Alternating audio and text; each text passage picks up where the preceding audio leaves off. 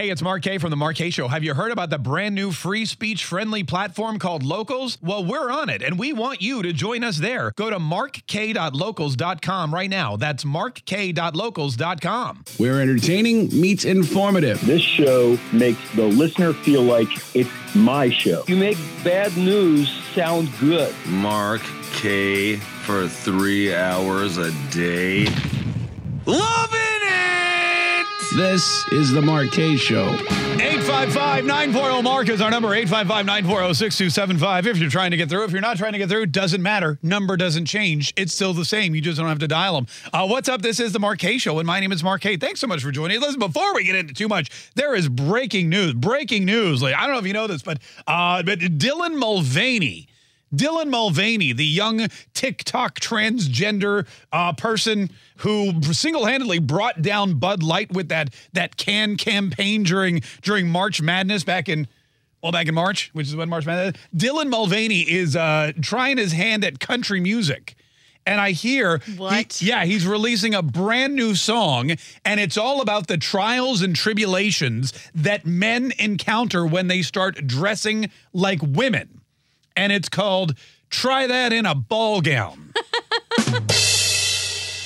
You had me going for a second. Try that in a ball gown. Ball being in uh, quotes. You know what? Never mind. What's up? Uh, thanks so much for joining us. Man, we have so much to get to. I don't know. I don't know where to even begin. We was I was making diligent notes all day. I was pulling audio. I was listening to that. I was re-listening to this. I was trying to become uh, totally, uh, you know, knowledgeable and, and well versed on all of the big stories of the day, so that I can come on here and not only entertain and inform you, but also, um, you know, uh, you know what's what without any of that fake news. We don't like fake news. We're like a fake news free zone. And so, uh, and with everything that went on this past weekend, it took me a while, but I think I finally got it together. Um, so we're going to have a, if you're ever, if you've ever turned on the radio and been like, well, Let's see what this show's all about. I'm going to be honest with you. This show's probably one of the. This is probably the best show for you to tune into. If this is like your first time listening to the show, I might actually turn you tell you to turn it off because What? Never a good idea. no, I know, but uh, here's the thing. I don't want to set the bar, but with all the news and all the excitement and all the fun that we've got planned,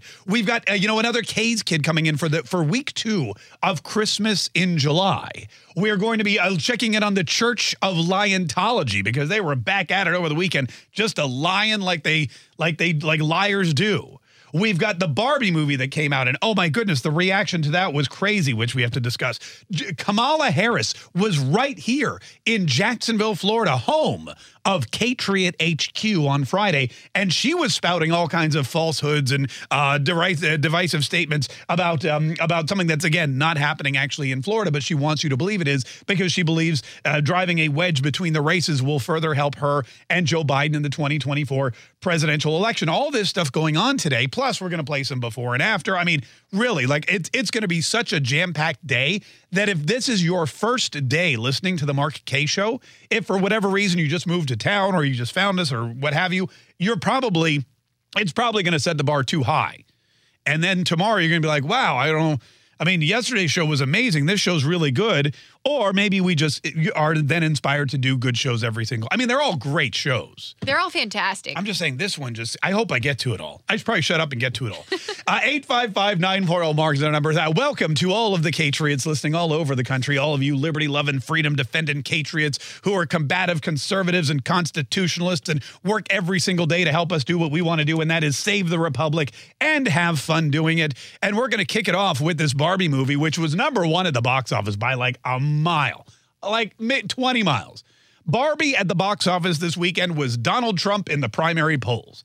Barbie just took 110 million, 120 million, something ridiculous like that, higher even than the Super Mario Brothers movie, which was one of the uh, top grossing films, if not the top grossing film of the year until this past weekend. And the Barbie movie, love it or hate it, is the first really successful box office movie we've seen in a very long time.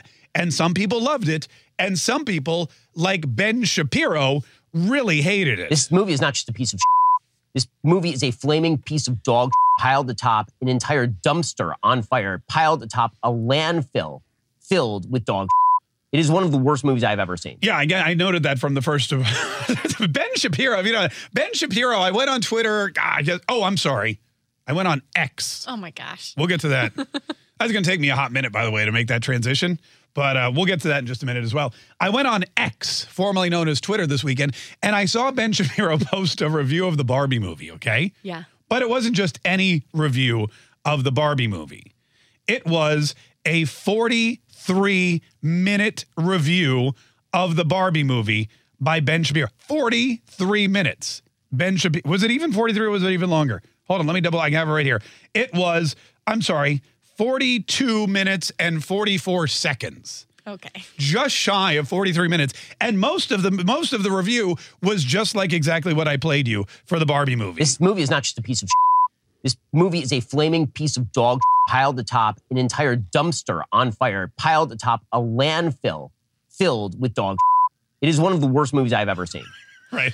And he had oh, and he had uh man, he brought receipts too. He had like notes and notes and notes. He actually lit a Barbie doll on fire and threw it into a dumpster That to prove his point about how, well, you know, it's, when you're saying something's a dumpster fire, you want to have a nice you want to have a visual aid. And uh, one of the other things that uh, that happened was he saw Oppenheimer, and I guess at the end of his lengthy Barbie review, he jumped into the Oppenheimer review. But the Barbie movie, very interesting for a couple of reasons. First of all, like I said, you had a lot of folks you had a lot of folks who went out there and saw it and loved it because pink Barbie, great, funny, Ryan Gosling topless, whatever the reason you went, that's why you went. I mean, some people, let's be honest, a lot of people like to see Ryan Gosling topless. Yeah. Yeah. Uh, then there were the people that went and or didn't go. They refused to go because they heard it was woke. They heard it was garbage. They heard it was all about women empowerment and it was anti-family and it was this, that, and the other, yada yada yada. Which I think is what Ben Shapiro's point was. Then there were people that said, no, this is actually not what you think it is. This movie is about it's anti-woke. And one of the people that I read, surprisingly, again, on X this past weekend, was Laura Loomer. Laura Loomer ran for Congress. She's from here in Florida. She is a, I guess you would call her kind of a controversial figure from time to time. Oh, 100%. Uh, well, last time I saw Laura Loomer, we were at the uh, we were at the uh, uh, Florida Teenage Republican Convention, the Federation of Teenage Republicans in Florida. I went to go speak, and she was in the audience, and uh, she took the little clip of my my impromptu poll where nobody was going to vote for anybody but Donald Trump. She posted it on Twitter. Anyway, so I wrote to her after I read a review, and I said, "You have to come on the show," and she's like, "I can't Monday, but maybe Tuesday." So we're going to try to work her in tomorrow. But I just want to read you her review of the Barbie movie movie because I heard everyone say it was trash. I heard everyone say it was woke. I heard everyone say it was garbage. I heard everyone say it was in eh, you know impressing upon young girls that family's not necessary and that gender is this that and the other and it's going to turn more men uh, into homosexuals. I, I heard all these things. But I want to read you Laura Loomer's review because she's the only person I've ever heard say this. She said, Don't listen to people who are telling you the Barbie movie is woke. If anything, it's a genius mockery of wokeism. The movie revolves around the fact that there's only two genders. It admits that in order to be a real woman, you have to have a vagina, and to be a man, you have to have a penis. The movie is mockery of feminism and suggests that if you want to have a world that is unrealistic and run by women, then it's fantasy land like Barbie land where women think they are in control. But children are actually controlling their destiny. The movie revolves around the concept that men run the real world, which is true. The movie also mocks youth who use terms like fascism to attack things and people they don't like. Ultimately, and this is where it gets into a little spoiler alert, the female protagonist of the film, I'm guessing that's Barbie. I assume that's Barbie. you didn't see the movie, did you? no.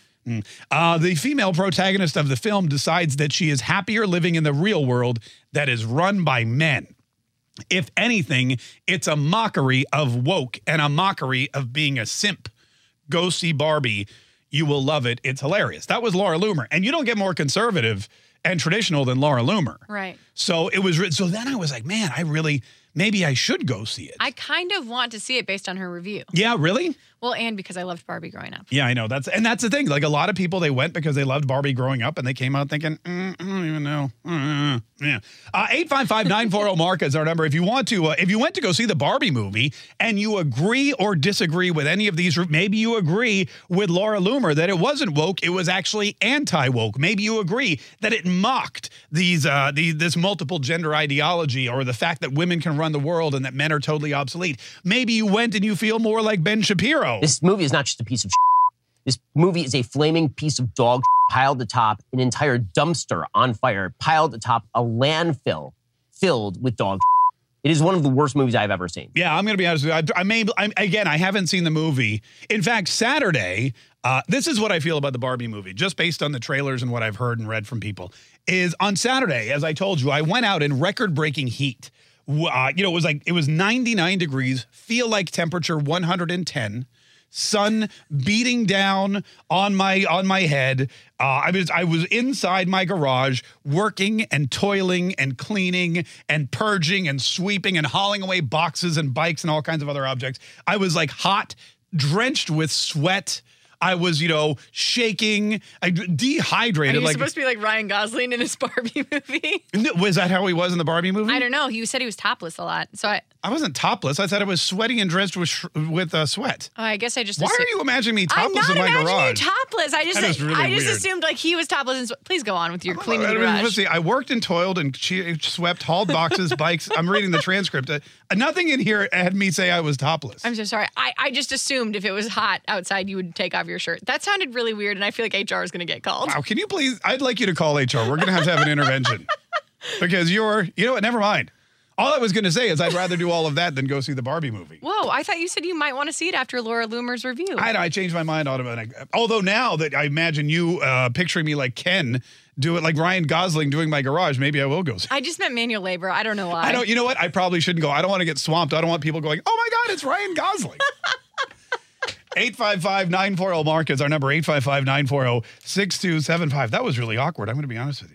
Oh my gosh, I don't want to see you topless. I know you don't. I'm just you were imagining it. Okay. No, anyway, uh 855-940 Mark is our number. There's other Hunter Biden news. Hunter Biden was visiting his lawyer um, over the weekend in Malibu because you know when you're wanted by the feds and when you're under, under investigation by the House, uh, you know, uh, committee like multiple House committees, and when your father's on the brink of pot- uh, potentially being impeached, um, you want to go to Malibu and spend some quality time with your lawyer. But something really interesting and bizarre happened while he was in Malibu hanging out with his lawyer. We'll bring that uh, potentially illegal too. We'll talk about that um, in just a minute. And like I said, we gotta we gotta jump into uh, Kamala Harris come to Jacksonville. Oh, and yes, we also have to talk about, ladies and gentlemen, uh, this transition from Twitter to X. When Elon Musk bought Twitter, he talked for a very long time about how he was he was building this thing called X. X.com, X whatever. And X is supposed to be a, a multi-platform, multimedia sensation, not just a place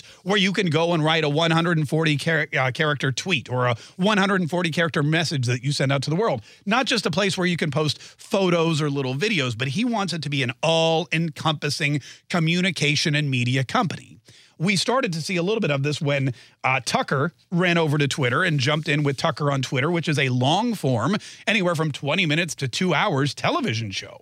We've seen advertisers pop in. We've seen Elon Musk revamp and really push this spaces feature on, on Twitter, or X as you would call it, in uh, going so far as to launch Ron DeSantis' campaign with the Twitter spaces. We won't get into, well, we won't get into how that happened, but you know, you, you, you know the thing. Uh, well, now he's taken the next step and actually rebranded Twitter as X. And he's getting rid of the birds. He's getting rid of the tweets. The bird will be no more, and it'll be replaced by a big giant X. And all of this is happening while Mark Zuckerberg and his new pet project, Threads, continues to lose millions and millions of followers by the day. So that battle's completely intensifying. Also, there's something that could be happening in August. August 23rd to be exact, which might push X back into the stratosphere of one of the most important apps and websites and social media companies uh, that this world has ever seen. And we'll get into all that more. We've got some before and after. We've got um, we've got the Kaye's Kid Day, what six of the of uh, Christmas in July. Yeah, day six. So much more to get to. So very little time to squeeze it all in, but we're going to do our best. Don't go anywhere, folks. Stay right where you are. More Mark Kaye Show is on the way.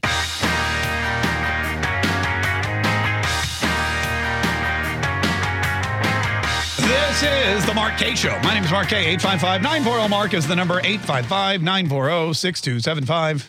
Thought I'd sing it because, you know, when things are musical. Six, two, seven, five. When people, you know, like uh, when you sing a number, it's uh, it's easier to remember. Like, you know, 8675309. Right. That's Yeah. Jenny Jenny. Um, there's other numbers. There, a lot of, you know, commercials will use them like uh, Eight seven seven text now. Yeah, right. That's another. That's another good one too. Yeah. yeah. There's a bunch of them. There's uh, well, Ask Gary is different, but I just thought one eight hundred Ask Gary, one eight hundred Ask Gary. That was my Yeah. favorite. But anyway, the, the- a lot of time we'll work on a song. Hannah, you're musical. Kind of. Should get your keyboard out and start working on a way to sing the number 855-940 mark. Okay. 855 This reminds me of The Office, but okay. Oh yeah, the people papers people uh, Yeah. the people the The paper people's Paper- paper, people. people, right, yeah. That was a great song by the way. Yeah. Uh, David is in Jacksonville. Hi David, how are you? Thanks so much for calling the Mark Kaye show. What's going on, sir?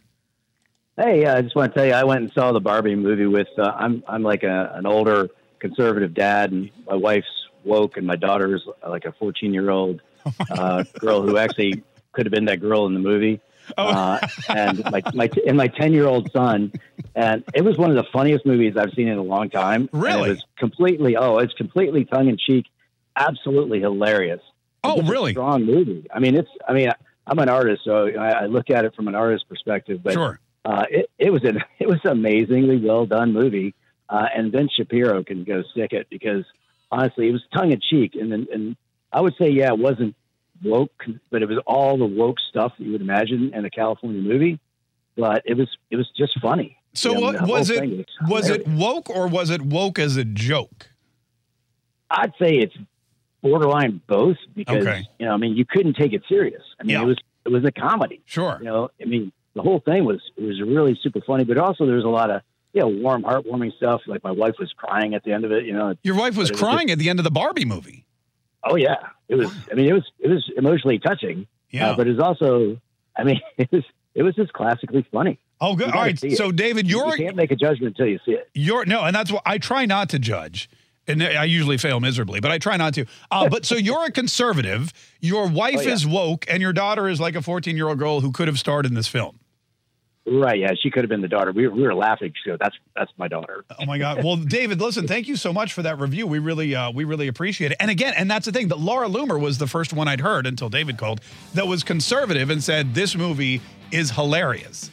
And you can't take it too seriously. And if you don't, then you see that it's actually maybe slightly anti woke. 855 940 Mark if you have a different opinion. Where entertaining meets informative. This show makes the listener feel like it's my show. You make bad news sound good. Mark Kaye for three hours a day. Loving it! This is the Mark Kaye Show. 855 940 Mark is our number 855 940 6275. Thanks so much for joining us today, folks. We appreciate it. I just got a uh, just got a message from our buddy Forgiato Blow, who wrote uh, Boycott Target. Yeah, Trump's boycott- nephew. Yeah, Trump's nephew. And he wrote to me, he said, Yo, dog. Because that's how we talk. now. Nice. That's how we talk to each other. He wrote, Yo, dog, Marjorie Taylor Greene posted your Newsmax show on IG, which means uh, Marjorie Taylor Greene posted my Newsmax show on Instagram. No, we got that. And so I went and I found it on her. I found it uh, on her reels there, and I'm trying to share it to my story. Oh wait, hold on. Maybe I maybe I figured it. out. Oh, add to story. Never mind. I got it. Well, what had happened before? I know exactly what happened. okay. It was it was very technical, but it was a it was a post of a reel, so I had to go to the actual reel. And now I'm going to share it to my add to story. So if you would like to see me on Newsmax on Marjorie Taylor Greene's story on Instagram, just go to Instagram, follow Mark Kaye, M A R K K A Y E, M A R K K A Y E. Real quick, Beverly is in Tulsa, Oklahoma. Beverly, did you see the Barbie movie? No, I haven't seen it yet. Oh, okay. All right. What movie did you see over the weekend? Oppenheimer. Oppenheimer, and that was the other big smash hit, the uh, story of the father of the atomic bomb, um, Doctor, what's his name? Oppenheimer. What's his first right, name? right. I- I think it was Robert. Is it Robert Ivanhoe? I don't know. That sounds right. And a lot of people, and the, and the Barbie movie and the Oppenheimer movie, they were marketed together. A lot of folks said, send the girls to see Barbie, send the boys to see Oppenheimer, Oppenheimer, and they called it Barbieheimer. Um, which Yes, was kind of interesting, but both of them did very, very well, uh, very, very well over the weekend. What did you think of Oppenheimer? I loved it, but I'm a real history nerd, so Hmm. I really, really loved it. And my advice is if you're going to see Oppenheimer, get a big popcorn, but get a small drink because it's a three hour movie and you don't want to miss one second of That it. was good. Bring, yeah, bring it. Get a get a big popcorn and a small drink because it's a uh, it's a very lengthy movie. Hey, that is great advice, Beverly. Thanks so much for calling. We definitely appreciate. it. Or just get an extra empty cup. Not all of us can do that Oh, in the theater. That's well, mostly Actually, none of you should. Let me clarify. I'm just saying, 855-940 Mark is our number. There were some questions. I mean, we had a we had, we had again a couple people call in about the Barbie movie. A lot of people are commenting on our, our social media streams. But the one thing about the Barbie movie is, and one of the complaints that one of the many complaints that Ben Shapiro had, and many other parents have had as well, is that this seems like it's a movie that's geared toward children. It's about a child's toy. It's very pink. It's all about Barbie Land. It's, you know, basically produced by Mattel. Everyone thinks, oh my gosh, this is a great movie for little girls to go to with their moms. Again, because as we mentioned beforehand, Ryan Gosling's topless. So you got something for the girls and something for their moms. Uh, but there were a lot of jokes that were deemed inappropriate. For example, this one about beaching. This is, this is Ryan Gosling and a couple of the other people, and they're yelling at each other and they're saying beach, but there's kind of an innuendo. Like this beach was a little too much beach for you, Ken. If I wasn't severely injured, I would beat you off right now, Ken. I'll beach off with you any day, Ken. Anyone who wants to beach him off has to beach me off first. I will beach both of you off at the same time. Beach both of us off. Nobody's going to beach anyone off. And that's Barbie coming to the rescue. So again, you hear there's there's a lot of those jokes, a lot of those innuendos, a lot of these the uh, the imagery or the references were to things that I mean, not even not even a little kid wouldn't get, but Hannah wouldn't get. She's almost 30. Like, for example, the opening scene was a reference to 2001 A Space Odyssey. Hannah, have you ever seen 2001 A Space Odyssey? I don't think so. Yeah, I don't think you would remember it if you did. You'd remember it if you did. So a little, little questionable. There. But again, mixed reviews. Some people say it's woke. Some people say it ain't. Uh, you can judge for yourself. And if you saw it and you'd like to comment, give us a buzz. 855-940. Mark is our number. All right. Let's talk about let's talk about a different kind of comedy, shall we? Uh, her name is Kamala Harris. Kamala Harris, ladies and gentlemen, this is what I saw this weekend. Kamala Harris on Friday, we told you, was coming to Jacksonville, Florida to yell at us about being racist for a while. And luckily, we have a brand new liberal mayor who was happy to let her to do it, let her do it, met her on the runway, uh, you know, took her to the car, I believe, sat through this whole debacle of a speech that she gave, and then uh, said, Thank you so much for coming, Kamala. Come and call us racist bigots anytime you want. Jacksonville is here for you to use as a race baiting platform for the 2024 election. So we're we're lucky to have a new mayor like that. Uh, but Kamala Harris, she rolled into town and she was she was parroting these remarks she'd given the day before. In fact, it was almost identical to the speech she gave the day before. And I'm going to be honest with you, it was much more comical the first time. By the second time, it just seemed a little a little sad. Phil Murphy, the governor of New Jersey, wants you to know though that anybody who speaks badly of Kamala Harris or or insults her intelligence or insults the things she says is is is uh, doing a disservice to the country and is just plain wrong because he loves Kamala. Uh, she is an icon.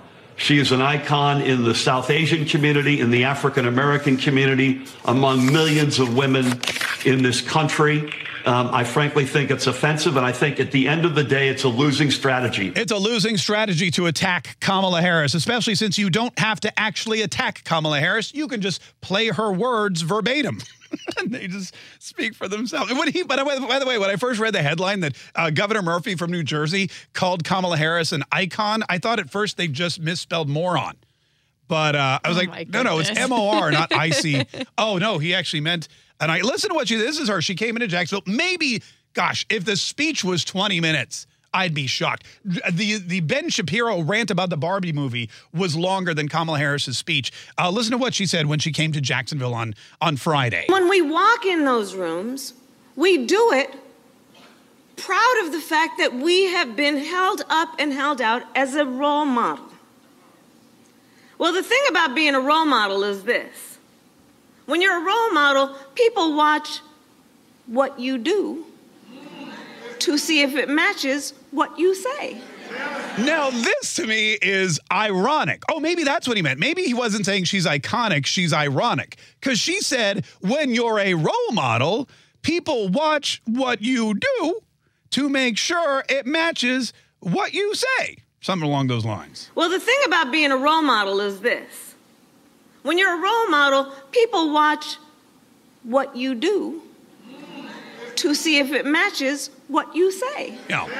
Okay, yeah. So they, they watch what you do to see if it matches what you say. So, for example, Kamala Harris, the role model uh, of I don't know what, uh, she was appointed border czar. Her job was to clean up the mess at the border. Her job was to make sure our border was secure. Her job was to make sure that there was no more influx of illegal aliens pouring across our border uh, into this country, well, illegally. And yet, in her first, gosh, what?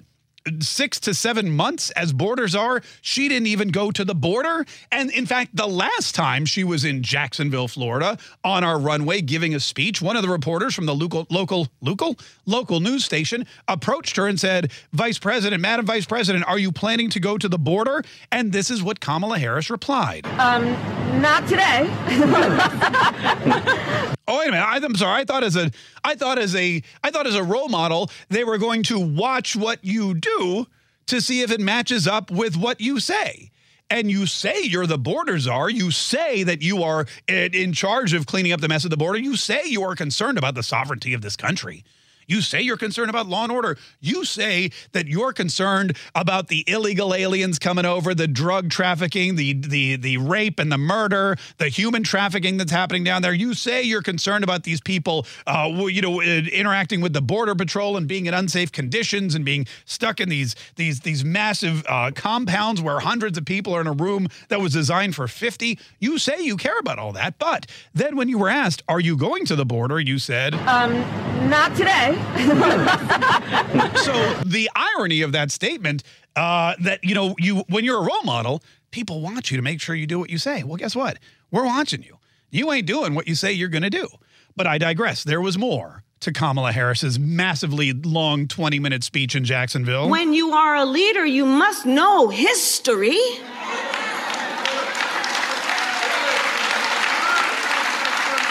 And by the way, be really clear. Be really clear. All the folks that we would go out and send our children to go and meet around the world are clear about our history. And we're going to send our own children out to not know what it is? one guy clapping building in a handicap for our children that they're going to be the ones in the room who don't know their own history when the rest of the world does? I'm not sure what she's referring to here. I know she came here because she's concerned about the new Florida curriculum uh, that she claims incorrectly says slavery benefited the slaves. It's not at all what it says. And she's trying to drive a wedge between black and white voters in the state of Florida so that they can maybe beat back some of the redness of the state. It's not going to work because, well, we're not stupid. And Kamala Harris is, well, not smart. Uh, but that's what she's trying to do. And I guess she's saying when we send our children out into the world, they're at a disadvantage, they're at a handicap because we haven't taught them the truth about history. We haven't taught them what's really going on in this country, and everyone else in the world knows the truth about our history. So our kids are going to be the laughing stock of uh, the world. Probably that's the case, but not because they don't know history. It's because our public school system is in such a shambles, and Joe Biden and the teachers union have done absolutely nothing to fix it. But the irony is that she says, as leaders, we need to know history. And this is coming from a woman who doesn't even know the preamble to the Constitution of the United States of America. In fact, she said so, the most ironic thing I've ever heard. She said, We need to remember the preamble, and then went on to misquote the preamble. And let's remember the preamble to the Constitution of the United States. By the way, she says something un, like uh, incoherent here. Man Crump. like man crump. I don't know what that means. And then after saying, let's remember the preamble to the Constitution, she looks down at her notes because clearly she don't remember the preamble to the Constitution. We the people, in order to form a more perfect union. Eh, I'm sorry, that is incorrect. We the people of the United States, in order to form a more perfect union.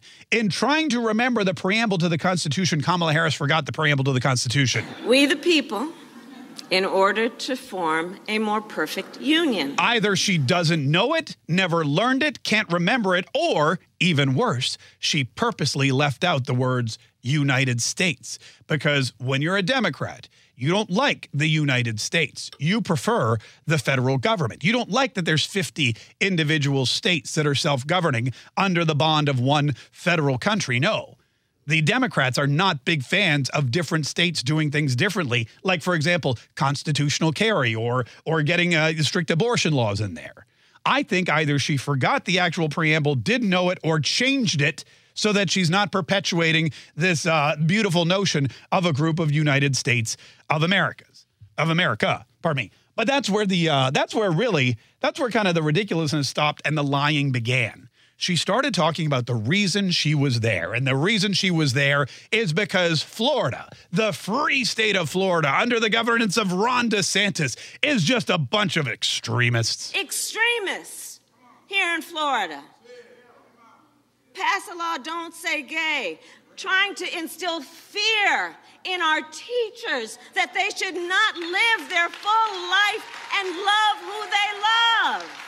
Now, we could go on and on and on about how this Don't Say Gay bill is so incorrectly branded Don't Say Gay. And we could go on and on about how it has nothing to do with teachers not living their full life or their full potential or not being able to put a photo on their desk of them and their gay husband or gay wife or gay lover or multiple wives. And what I mean, again, you could, if you have a family photo, as long as people aren't nude or in compromising positions or dressed as, or dressed as the gimp from Pulp Fiction, as long as that's fine, then you're okay to have whatever photo of whatever family you want on your desk. But that doesn't go with the narrative that Ron DeSantis and those Republicans in Florida have turned this into a crazy extremist state full of white supremacists who want you to think that slavery was good, which brings her to her main lie. And now, on top of all of that, they want to replace history with lies. Middle school students in Florida to be told that enslaved people benefited from slavery. High schoolers may be taught that victims of violence, of massacres, were also perpetrators. I said it yesterday. They insult us in an attempt to gaslight us, and we will not have it. They insult us in an attempt to gaslight us, said a woman who is standing on stage in Jacksonville, Florida, insulting people and gaslighting them with a revisionist form of history and outright lies about what the curriculum in the state of Florida is going to say regarding slavery moving forward. And this was so bad and so wrong and so just disgustingly inaccurate and false on so many levels that even CNN had to report about what a lying liar Kamala Harris was. And we'll get you those clips here in just a minute. 855 940 Mark is our number. 855 940 6275. If you want to get through, uh, we'll get some of your phone calls here in just a minute, too. Don't go anywhere. More Mark Kaye shows coming up right after this. Hey, this is the Mark Kaye Show. My name is Mark Kaye. 855 940 Mark is our number 855 940 6275. Thanks so much for joining us today. Uh, we appreciate it. We got another Barbie review. This is Terry from New York. Hi, Terry. How are you? I'm good. How are you? Oh, doing very well, Terry. Thanks so much for asking. Uh, Terry, uh, what did you think of the Barbie movie over the weekend that we, you went to go see? Um, I was very disappointed in it. You were very disappointed, Um, Um, I you know went because a friend wanted to go, and I went with her, and I was thinking it was a kids movie. Right. And the first first half of the movie was a kids movie. The second half definitely was not a kids movie. Yeah, not, yeah. Uh, and um, the you know at, some point they would discuss the fact that you know that uh, Barbie did not have a vagina and that Ken Ken didn't have a penis. Right, yeah. Although actually he didn't he didn't call it a penis. Um, he called it a bulge. Um, and at the Look, at and the again, very I, last, I'd like to point out, Terry, anybody who's ever played with a Barbie doll or a Ken doll, I mean, that's a known fact. That's the first thing you do as a kid is you take off Ken's pants to see what's going on under there. And of course, there's nothing there. So that's a joke based on long running Barbie lore. Yes. Yeah. Yes, I know. But at the very the very last scene of the movie, when Barbie decides to become a real girl, her la- very last thing she does is go to the gynecologist, Okay. and she's so proud of herself.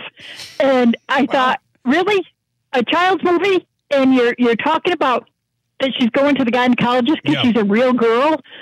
Um, that just didn't. In all in all fairness, going to the gynecologist is something I, I think most women should do on a regular basis, right? Well, yeah, oh yes, Yeah. most definitely. But- But, I went. I was in a theater full of little girls. Yeah. No, I understand hundred percent. Also, next time you have to say spoiler alert. So you have to say Yeah. you have to say spoiler alert because you basically ruined the entire movie uh, for everybody. But that's okay. I, I mean, again, I don't think it was high on my list anyway. But uh, I'm still gonna probably go see it just to to, to take my own take. hey, now you know what? The more I hear about it, the more I kind of actually do want to go see it. Yeah. I'd like to go see Barbie. Well, eh, that, never mind. That doesn't sound. That sounds weirder than I meant it to. 855-940 Mark is our number. 855 Terry, thank you so much for the call and the review. We'll get more of your phone calls and reviews coming up here in just a minute. Plus, I promise, CNN so offended by Kamala's lies that they called her out. That's coming up next, as well as the Church of Liontology. Woohoo! Where entertaining meets informative. This show makes the listener feel like it's my show. You make bad news sound good. Mark Kaye for three hours a day. Loving it! This is the Mark Kaye Show. Never in the history of our country has there been a more useless person to an elected office than Kamala Harris. Sounds to me like Kamala Harris needs to go back to school herself. I mean, talk about low intelligence. How low can you go? You know, the one thing I love most about the open mic messages is that a lot of times I'll get things, you know, like our, our producers at Newsmax will be like, "Hey, can you not be so insulting to our elected officials because, you know, we don't want to we don't want to be too insulting on the air." Or my wife will be like, "Oh my god, I can't believe you said such and such about so and so." But the open mics are great because I can still relay a message, but it's not me saying it. So, for example, when I go home later, no one's going to accuse me of being mean to Kamala Harris and saying she was an idiot, a moron, stupid, low end, low income, low intelligence, all that kind of stuff. It was just the open mic messages. Uh, so thank you for that. If you'd like to leave an open mic message, buy them, and you don't have to leave a negative one. You can leave a positive one too if you want. They might get on the air. Um, just go to any one of our Case Read Radio Network radios. I mean, we don't put them all on the air. No, we we wouldn't have any show left if that were the case. We're, yeah, we got a lot of them. We're selective. 855-940 Mark. Go to our uh, Patriot Radio Network radio stations, and you can just record whatever you want, and you can uh, ship it off to us. We'll put it on the air ASAP. Uh, like I said, just uh, go to the App Store. It's available in the iTunes Store, Google Play Store, wherever you get your apps. Um, all right, back to Kamala. So Kamala Harris is in Florida on Friday, and she's lying about Flor- uh, Floridians and their new educational practices and, and curriculum. And now, on top of all of that, they want to replace history with lies. Middle school students in Florida to be told that enslaved people benefited from slavery. All right. Now that is uh, that is a that is an outright lie. That is a that is a misrepresentation of the truth. That is Kamala Harris and her staff or the DNC or whomever in their infinite wisdom sending out the only African American representative of the Biden administration who can go and do this to race bait in a state where they feel like they could maybe have a competitive advantage or race bait in a state where they just want to bring down Ron DeSantis or race bait in a state where the Republicans have been exploding in numbers because, well, they're moving away from places like New York and New Jersey and uh, Massachusetts and all those other blue states, which are horribly run and deadly and where you have no uh, sense or semblance of freedom left anymore. And they're coming here. They're mad that New York lost a representative and we gained one. They're mad that New York lost a couple of electoral votes and we gained them because they know that's two electoral votes that aren't going to go to Joe. So they're trying to do whatever they can to make sure that people in Florida know Ron DeSantis, Republicans are white supremacist extremists who are trying to teach your kids that slavery was good for the slaves. And it, this is such a just travesty that even CNN, Scott Jennings, who is a regular contributor to CNN, was on there talking about how inappropriate and disappointing and just disgusting this whole thing is. Well, it's amazing to me that how little Kamala Harris apparently has to do that she can read something on Twitter one day and be on an airplane the next to make uh, something literally out of nothing. This is a completely made up deal. Which is a great point. We should bring that up. Kamala Harris has a job to do. Her job is vice president of the United States. Now, I know what you're thinking. What does that job even entail? I don't really even know. But she does have a job to do. Her schedule is so free and clear. So it, there's literally nothing for her to do in her position. And keep in mind, she's also the AI czar. She's also the uh, the uh, immigration czar. She's all these other czar things. They're trying to keep throwing stuff at her for her to do, but then they realize, man, she really she really isn't capable of doing any of those things. That within 24 hours of seeing something on Twitter about what's going on in Florida, she was able to drop everything, which is nothing, get on a plane, come here to Jacksonville, tie up our traffic for like four hours, get on a plane, and go back home so that uh, Doug Emhoff can cook her a nice, warm, uh, home cooked meal, uh, you know, when she can go to bed at a regular hour. But oh, on top of all of that, everything she's saying is inherently untrue. I looked at the standards. I even looked at an analysis of the standards in every instance where the word slavery or slave was used. I even read the statement of the African American scholars that wrote the standards, not Ron DeSantis, but the scholars. Everybody involved in this says this is completely a fabricated issue. And yet, look how quickly Kamala Harris jumped on it. So the fact that this is her best moment, a fabricated matter, is pretty ridiculous in my opinion. Yeah, and there's a National Review article where they um, they actually go through and they outline they went through the curriculum and they googled or they searched the word slave slavery all that kind of stuff and they made a list of every single mention of slavery or slaves in the new curriculum and they listed it out all 191 of them. And none of them seemed to be factually inaccurate, historically inaccurate. They don't seem to be any kind of revisionist history. They all seem to be right in line with what every scholar, every American history scholar, every African American history scholar, every Civil War scholar, every social uh, rights or civil rights scholar, every all of them, they all seem to be in unison, um, pretty pretty clear that yes, these are facts. It's that one line that one line in this entire thing. And let me read it out to you. Instruction includes how slaves developed skills which, in some instances, could be applied for their personal benefit. What does that mean? That means that some slaves were forced. And again, they're not making it, they're not trying to tell you this is, oh, they got scholarships to some kind of agricultural school. It's not what they're implying at all. They're saying slaves were forced to work in the fields or to work with horses and plows. Slaves were forced to learn how to cook or clean or whatever it was. Slaves were forced. They were they were held against their will. They were whipped and they were raped and they were held in the worst conditions and they were traded and they were not free. All of these are legitimate facts that are taught in the Florida curriculum.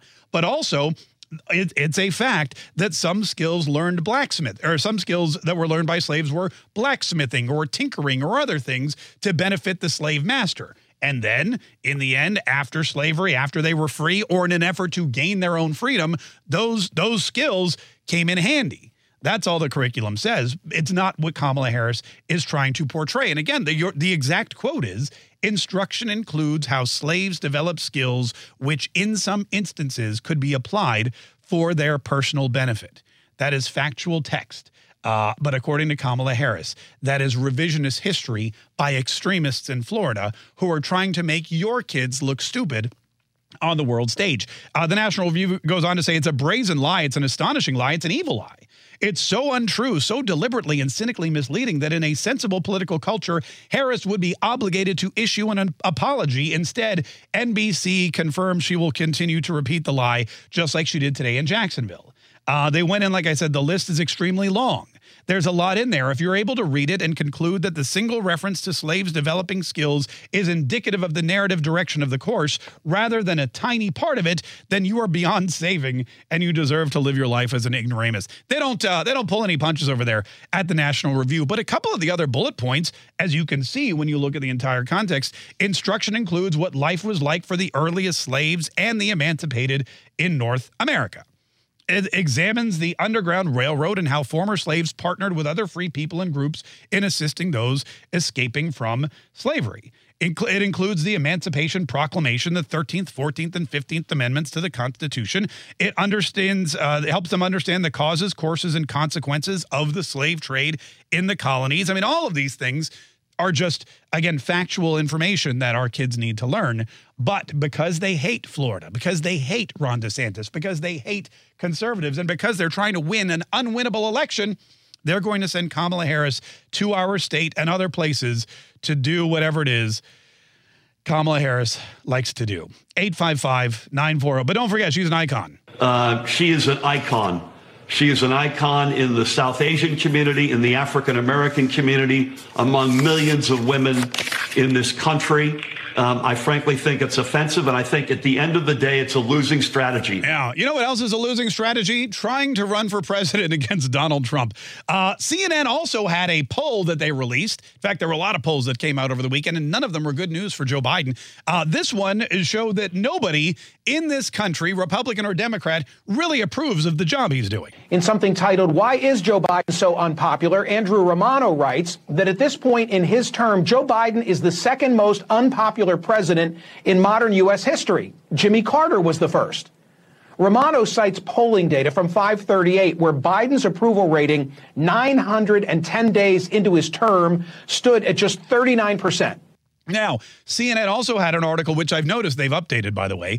Uh, and earlier today, they said Biden is polling at a near record low. In fact, voters who were polled said they would prefer they would prefer four more years of Donald Trump to Joe Biden. They said that four more years of Joe Biden would be a mistake or a disaster compared with four more years of Donald Trump. These are people who believe that Donald Trump is the Antichrist. These are people who believe that Donald Trump is actually a rapist, that Donald Trump is a liar, that Donald Trump is Putin's puppet. These are people who believe every com- crime that has ever been committed in the history of the world has been committed by Donald Trump. These are people who would rather get, to quote Ferris Bueller's Day Off, a scorching case of herpes than ever cast a ballot for Donald Trump. And now, thanks to Joe Biden and his low approval ratings and his ridiculous strategies to just make America worse, now Donald Trump is winning back some of those Democrat voters. But that's not all. There's more good news for Donald Trump. A Harvard University poll, and you know how liberal Harvard is. I mean, it's pretty liberal. Harvard's probably one of the li- most liberal schools we have. We've got, I think Brown, isn't Brown like the most liberal of all the Ivy League schools? I'm not sure. Hannah, Don Lemon, which Ivy League school is the most liberal? Okay. I think it's Brown and then maybe Harvard second, but it's definitely in the top three. If Should not, I the- put liberal or progressive? I would put liberal. Okay. Because we want to, you know, we don't want to, we're not sugarcoating over here. Uh, well, Harvard University released a poll, and they found that not only is Donald Trump dominating the Republican field, in fact, he's got 52% of the Republican primary voters. That's 40 points ahead of second place, which is Ron DeSantis with 12. God, think about that. Ron DeSantis is at 12. Donald Trump is at 52.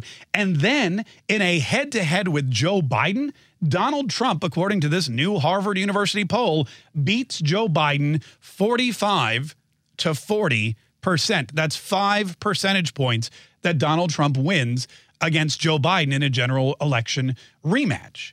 His margin over Vice President Kamala Harris, 47 to 38 which means the Democrats have an even bigger problem. They've got to keep Joe Biden coherent and alive and on the ticket because instead of getting trounced by Trump, they would get ridiculously trounced if it were Trump versus Kamala Harris in 2024. What'd you find out? Brown. Brown? Brown. What's number two? Columbia. What's number three? Cornell. What, And Cornell? then- yeah.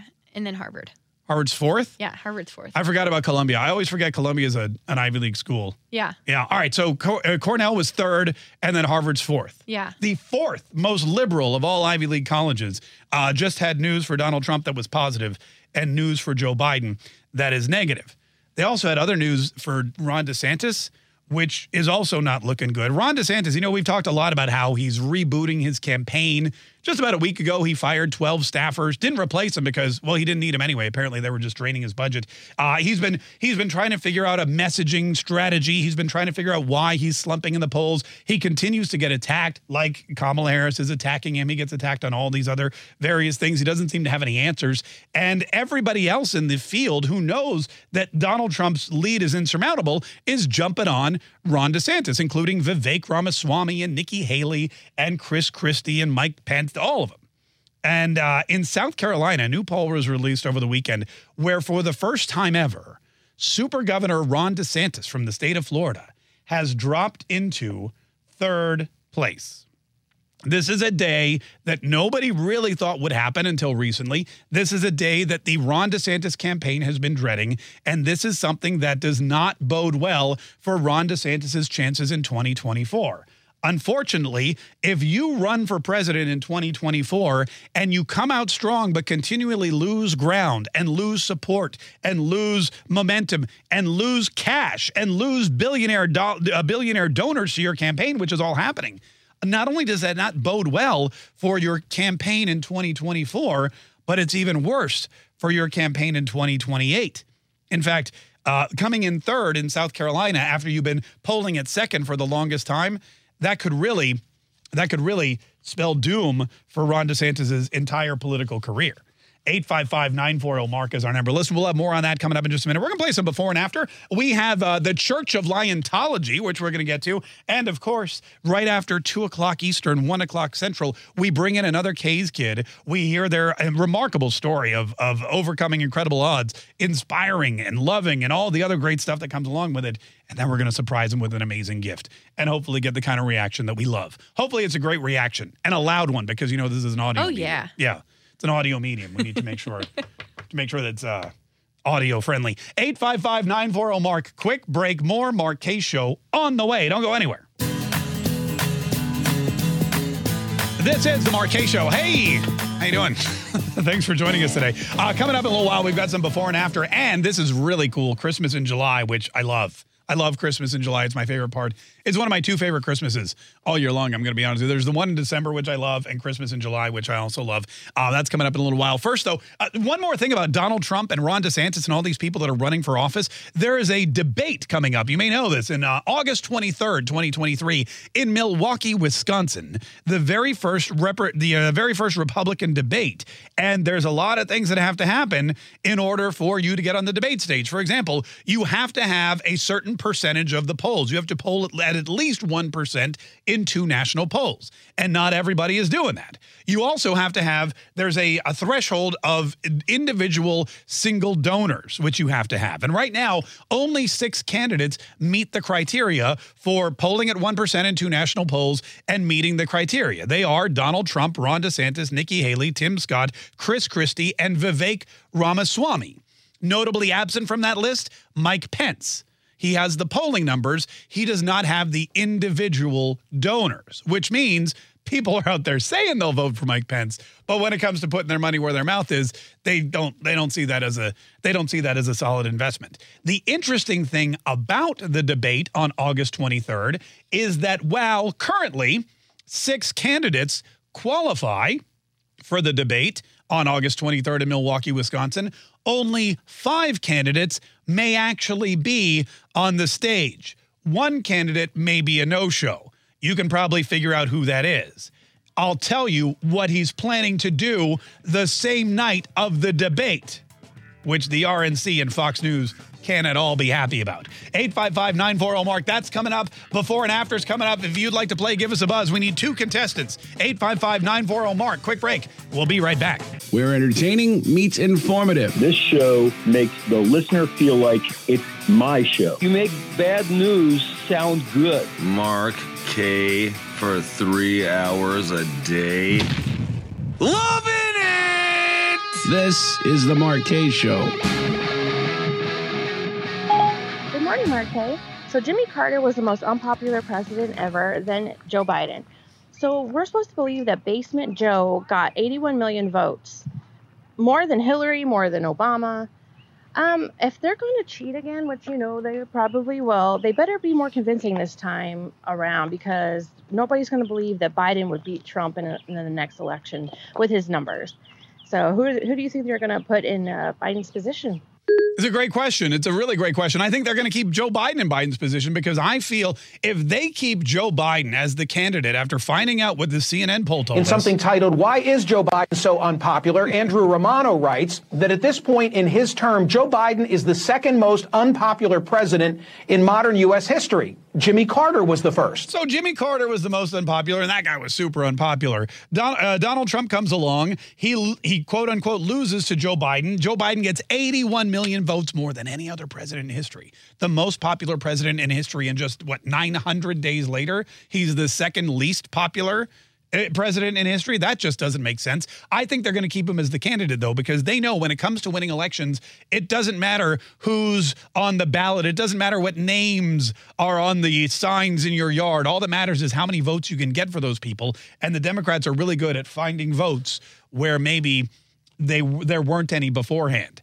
The Republicans need to get really good at that too really, really quickly. 855 940 Mark is our number. All right, before we get to before and after, there's uh, something we teased before the break. Donald Trump on August 23rd, 2023, has made every single. Uh, it's really sent the message to the RNC and to the other candidates and to the news media that he will not be attending the debate in Milwaukee, Wisconsin. The dude is what, 50 points ahead, 40 points ahead, depending on the poll you look at. When you're that far ahead, a lot of folks think debating can only hurt you. Why would you put yourself up there for these other people who want to be president, who want your job, who want your position of power, who want to be the nominee? Why would you give them the open opportunity to attack you on Fox News for an hour or so uh, on prime time? Why would you draw millions and millions of people to a network to see other people who might actually accidentally convince them that you'd be better at the job than Donald Trump would? He knows not to do it. He's not going to do it. It doesn't make any sense. He doesn't need the momentum everybody else on that stage does. And by not going to the debate, Fox News is not going to get near the number of viewers that they would have gotten before. The RNC is not going to get nearly the number of viewers that they were going to get before. And these other candidates are not going to be able to bring their message to nearly as many people as they would have should Donald Trump show up. So, really, Donald Trump not attending hurts everybody except for Donald Trump. In addition to that, there's a rumor there's a rumor going around. And since I don't really consider myself to be a newscaster or a journalist, since I don't label myself as such, I'm more than happy to share with you conjecture and rumors. And the rumor is that Donald Trump is planning a little something of his own. Not only does he want to take away viewers from Fox and the RNC debate by not showing up, but he wants counter programming on at the exact same time as the debate to further draw viewers away from potential rivals, to further draw viewers away from a network he believes has abandoned him and a network he believes left him in the lurch, threw their weight behind Ron DeSantis. And oh, yeah, let's not forget in 2020 when they called Arizona for Joe Biden before the polls were even closed. Donald Trump remembers that. Donald Trump has not forgotten that. Donald Trump is not going to do anything at all to benefit people who purposely attacked him and worked diligently to see him lose in 2020 and support one of his rivals in 2024. So Donald Trump has an idea. A a, a rally, a town hall, some other event, if you will, hosted by, hmm, who would be a good host for that? Tucker Carlson? Sounds like a great idea. And where would Tucker Carlson and Donald Trump host this debate or this this rally or whatever this counter programming to the RNC debate is? Hmm, how about Twitter? How about you get the richest man in the world with one of the most popular platforms? You get the most visible person in that on that platform, a former Fox News star who took a bunch of their ratings with him when he left, and the most popular Republican ever to run for president, not to mention the number one primary candidate for the Republican Party in 2024. Why don't you put the three of them together and see how many people are tuning into Fox News on August 23rd and how many people are glued to their phones to watch Donald Trump and Tucker Carlson on Twitter? Oh, pardon me, on X, as it's now known. As I said, this is a rumor, conjecture but it's something that we're following. And should it happen, I, for one, would be thrilled. And I know that everyone at Fox News and the RNC, not to mention all of the other candidates, would be very despondent. 855 940 Mark is our number 855 940 6275. All right, you guys ready for some, uh, what are we doing? Before and after. Before and after? Yeah. All right, here we go. It's very exciting. We're gonna get a uh, we're gonna get a couple contestants on the phone, and then we'll go over the rules of the game. What are we playing for today, Hannah? We're playing for an opportunity to win a prize pack. No, no, no. I was lying about that earlier. so Hannah came in and said we need more T-shirts, and I was like, God, we just ordered T-shirts. She we're goes, not we're not out. We're just running low. she goes, we're give we give away a lot of prize packs. So I was toying with the idea of instead of giving away a prize pack, if you win a game on Monday, you're automatically qualified for a grand prize drawing for a prize pack at the end of the week. Yeah. That way, instead of giving away, away five T-shirts every week, we just give away one. Oh, we give out more than five T-shirts a week. That's okay. There you go. Even more savings. Yes. That's Bidenomics for you. Uh, I still haven't decided though. Dawn is in Dayton, Ohio. Hi, Dawn. How are you? Hey, Mark, how are you? Oh, doing great, Dawn. Let me ask you a question. Would you rather have a prize pack or the chance to win a prize pack? Uh, a chance to win a prize pack. I, I have several of your prize packs already. Oh well, we should we should probably we should But- prob- oh, okay. but I would like to have one of the coins. I'd like to have one of the Ron or Dawn coins. Oh, we can I don't do have that. one of those. All right, I'll tell you what. Yeah. Uh, since you already have lots of prize packs, Don, we'll send you a Don or Ron coin in place if you win. Is that cool? That's great. Oh, okay, great. You're gonna be playing against you're gonna be playing against Tim in Ohio. Hey, Tim, how you doing? Just fine, Mark. How are you doing today? Doing great. Tim, same question for you. Would you rather have a prize pack or the chance to win a prize pack at a later date? You know, I like Dawn's idea. I'd, I- I'd like to uh, play for a coin and a, uh, a a notepad. Oh, look, he wants Oh, more. I want a notepad too. Wait, wait, wait. No, because then you'll have to order more notepads. I don't think I, we're gonna have to. We're great. We Up can guarantee. We can guarantee the coins. The notepads are. Yeah, the notepads may or may not happen. All right, hang on. We'll figure that out. In the meantime, before and after works like this, we're going to give you guys a couple of clues, and the clues have a common syllable or syllable inside their answers. What you need to do is you need to link the answer together so we get one long answer that incorporates both clues. Let me give you an example of how that works. I'm ready. if the clues that I were to give you, Hannah, were the show, I'm sorry, the radio program you're currently listening to. Yes. And the iconic Cuba Gooding Jr. line from Jerry Maguire, the answer would be what? The Mark Kaye Show Me the Money. Right, because it's the Mark Kaye show and Show Me the Money. You link them together by that common syllable show, and that's what you get. Sound good? Solid. All right. Now, in addition to that, we also have a lifeline built into this. That's right. If either of you at any time get stuck, you can phone a Hannah, and Hannah will be able to uh, hopefully help you out with whichever one you're stuck on. You guys got it? Yep. Okay. Dawn, Dawn, we're going to start with you. Listen carefully. Here is your first set of clues. Remember, we need one answer only. Uh, former Attorney General under Donald Trump and movie that smashed box office records this past weekend. What is William Bar Bar Barbie? Put it William Barbie. William William William Bar Barbie. Bill William Bar Barbie. Bill Bar Barbie. Just put this the common syllable together. Say it one time. Uh, Bill Bill Barbie. Bill Barbie is correct. we, also, we also would have accepted, accepted William Barbie or Will Barbie or Billy Billy Barbie or anything. Uh, good, good job, Dawn. I'm glad you're having a good time. I really am. Uh, She's been listening to my video and laughing. Okay. All right. Okay. Yeah. Tim, here we go. Here's your first one, okay?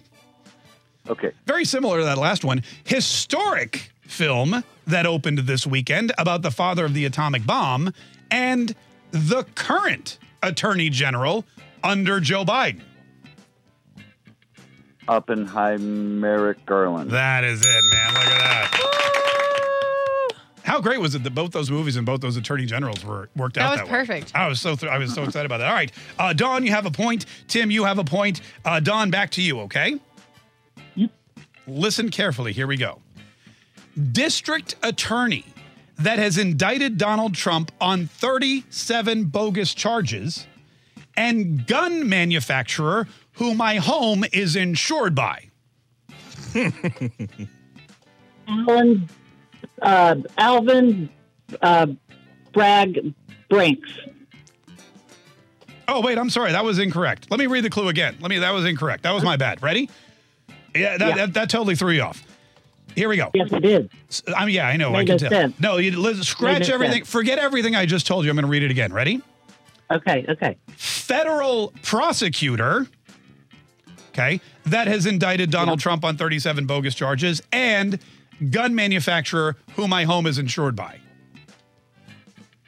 Uh, uh, uh, ee, uh, let me phone a Hannah. Oh, you want to phone a Hannah with that one? All right, that's a good idea. Yeah. That's a good idea. She's right here what, doing nothing. So Yeah. it's funny.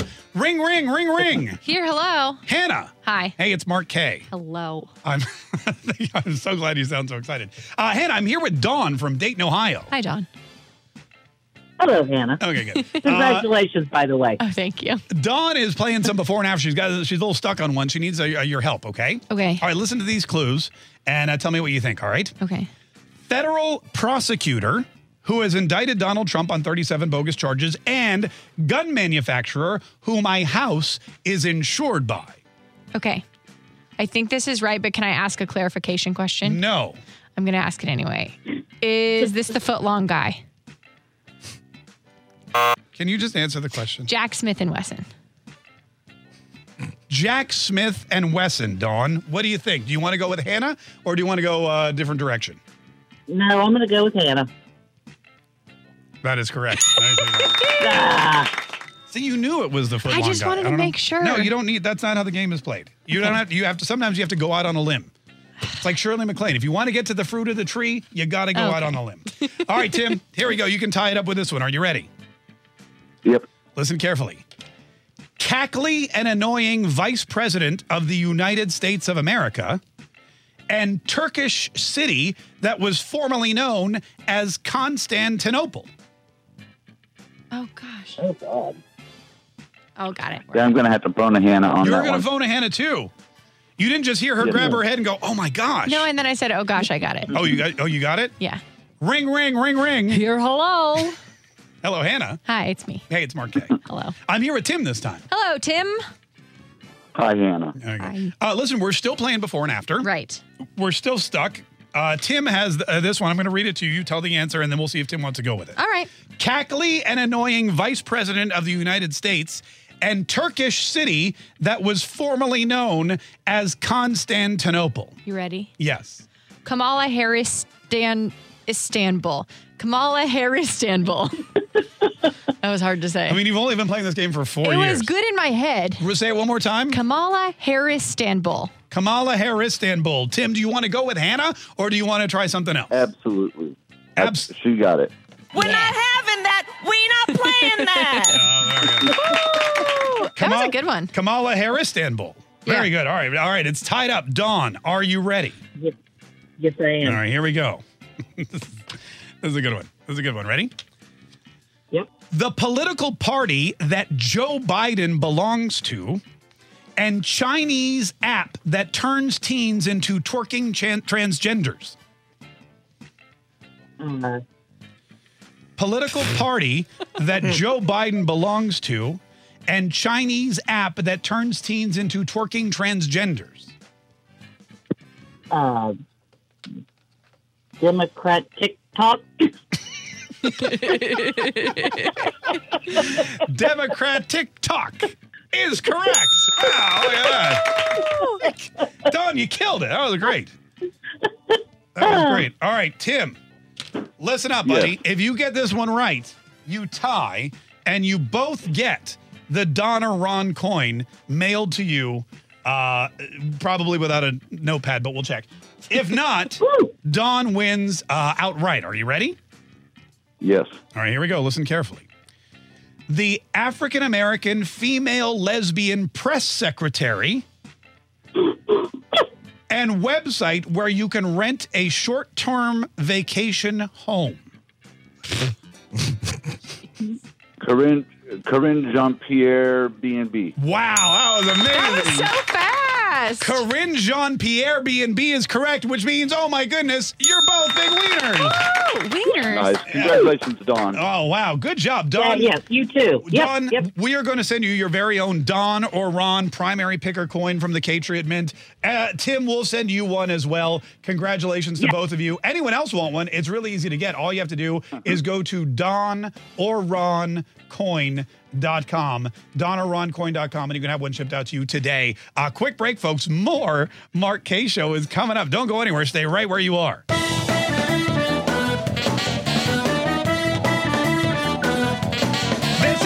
Kaye Show. My name's Mark Kaye. 855-940 Mark is our number 855-940-6275. We are setting up for our uh, Christmas in July. So I can't believe it's already it's already almost two o'clock Eastern, one o'clock Central Time, which means we have another youngster coming in, another Kaye's kid. We're going to hear their story here uh, in just a minute. 855-940 Marks. I should say also that a lot of people still shocked and surprised that Twitter is now X. And if you go on your Twitter, if you've ever been on Twitter, if you follow us on Twitter, you no longer do. You uh, you follow us on X, and there's a big X in the top, and apparently all the birds are going to go away. And a lot of folks are curious, why is that? Why would Elon Musk remove uh, Twitter? Why would he rebrand it to X? What is he trying to do? Well, number one, he's trying to create something that's even more profitable and and rebrand it. But keep in mind, up until Elon Musk bought Twitter, what did the name Twitter remind you of? What was Twitter? Every time we talked about Twitter pre Elon, it was always about suppression of conservative voices. It was the uh, outlet that that uh, stepped all over the First Amendment rights of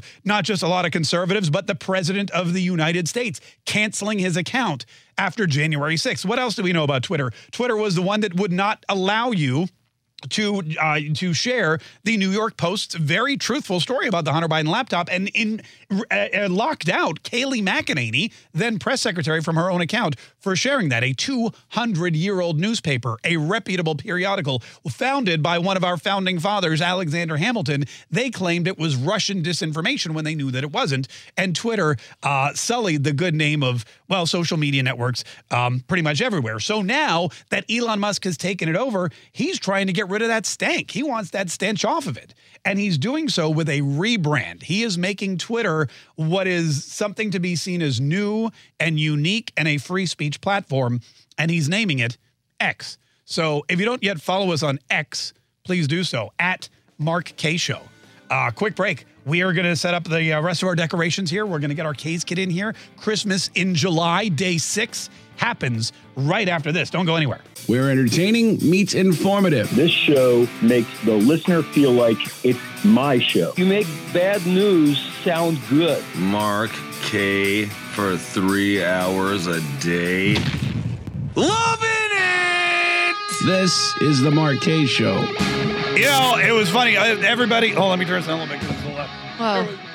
What did I blow your eardrums out? Yeah, it was Oh. just a little peaky. I apologize. Sorry, I was a little a little peaky. But let me turn this down a little bit. I I moved over to our talk show set Right. for the next segment of the show, which is called uh, Christmas in July. Is that better? That's way better. Okay, good. And uh, every now and then, you know what happens is I'll walk around the corner and my leg will graze a dial or something. Ooh. And when my leg grazes the dial, then uh, it, all the sound gets, you know, skashot, and all of a sudden I'm blowing out eardrums left, Yeah. right, and center. So I, I appreciate that. I want to make sure that you can hear me and that you can hear our guest who we're going to meet in just a minute. Couple things though, real quick. We just had uh, this is really interesting. This is this is a, this is something we may have to institute because Hannah was talking about how we continue to run out of T-shirts because we give away too many, Right. And and that's because we just blanket give out prize packs. And some people that play the games have already won a prize pack, or maybe they've gone to our merch uh, store and purchased a T-shirt. They don't want another one. And today it was almost like pick your prize. Yeah. So Hannah, I want you to write this down. Ooh, I like where this is going. Okay. Write this down, Hannah G. You got it. From now on, because of Bidenomics and the outrageous price of just about everything, instead of just giving away expensive prize packs, maybe we let people pick their prize. And we could even do it, uh, you know, let's make a deal style where they pick door A, B, or C, or one, two, or three. That Okay, yeah. right? Because they both wanted Don or Ron primary picker coins. Yeah, because both of them had already had a prize pack, right? Right, yes. And I'm happy to oblige because I'm going to be honest with you. With the way Ron DeSantis is doing, I think people have already picked their primary candidate. So these coins are not going to be a second run. Uh, if you'd like one, BT dubs, sorry, Keith, go to Don or Ron Coin. Uh, dot com, donorroncoin.com. Also, Hannah, now again, we've got to do our Kaye's kid here, but I promised at the beginning of the show, and people get very upset when I promise something and I don't deliver, as Yeah. well they should. There, you a lot of people complain about a lot of stuff, but you should always complain if the host of your favorite radio program teases a story and doesn't pay it off. So please, before the end of the day, write this down. You got it, home skillet. We need to. Oh, you need to fix this too. We need to talk about um, Hunter Biden's lawyer smoking a bong on the balcony, Whoa, okay. and we need to do the Church of Liontology featuring Nancy Pelosi. Hunter Biden bong, and then No, something. no, no. about- Hunter Biden's lawyer token on a bong on the balcony. Okay. And, then we also need to talk about uh, the Church of Liontology with Nancy Pelosi. You got it. All right. In the meantime, ladies and gentlemen, we've got to bring in Blake, nine years old. He is our Kaye's kids today, uh, Kaye's kid today, as we kick off day six of Christmas in July. The Mark Kaye Show presents Christmas in July. That's right, ladies and gentlemen. We're on day six, man. Day six of 10, which means this is a six, seven, eight, nine, 10. By Friday, we're going to wrap this up for another year. And then uh, we'll start looking forward to Christmas. Well, at Christmas time, uh, and I'm excited to have nine-year-old Blake come in. There he is. Hi, Blake. How you doing? No, come over here, Blake. See this microphone right here? We got that just for you. Hello. Hello. Wow, you are excited to be here. Um, wait, why is it Christmas themed? It isn't even Christmas. Well, wait a minute. What? You mean it's not Christmas? It's not Christmas. It's summer. It's it is summer. That's well, it's Florida. It's always summer. Let's be honest. So you like the Christmas theme? Yes, sir. What do you think about it? What do you see around here? Describe it to everyone who's Um, listening at home. I see um a nutcracker. Nutcracker, that's very important. Olaf. Olaf, yeah. Um, a Christmas tree. A Christmas tree is right, yeah. Mhm. See some I- signs and things? Um, I see um believe. Yeah. Um, that mega burger sign um through the window there. Yeah, no, that's right. What's on my the MAGA King sign? Yeah, that's very good. What's on my head? Anything interesting on my head? Santa hat. A Santa hat. Yeah, well, listen, we're going to get to the whole Christmas thing in just a minute. Okay. But before we do, first of all, I want to say, what's up? What's up? How you doing? Doing good. Oh, good. Now, Blake, you're nine years old. Yes, sir. That's fantastic. You got a good head of hair. Thank you. Make sure you do what you can to make sure you do what you can to hold on to that. Hmm? Hold on, we lost our snowfall. Oh, okay. All right. Sorry about that. Well, I, we, did you notice the snowfall out the window? I did. I That's, did. that's very Christmassy too. Mhm. Well, not in Florida, but you know, in other places Mhm. around the country. So you're nine years old, and uh, who are these people that you brought with you? Um, my mom and my dad. Oh, look at that. That's very nice. Hi, mom and dad. Thanks for being here. Uh, tell, now, do you know why? Did mom and dad tell you why you were coming in today? Um, to like do this radio interview and like tell them like the things that are special about me. That is, wow, I couldn't have, I couldn't have described it. I could have described it better myself. Tell us something that's special about you, Blake.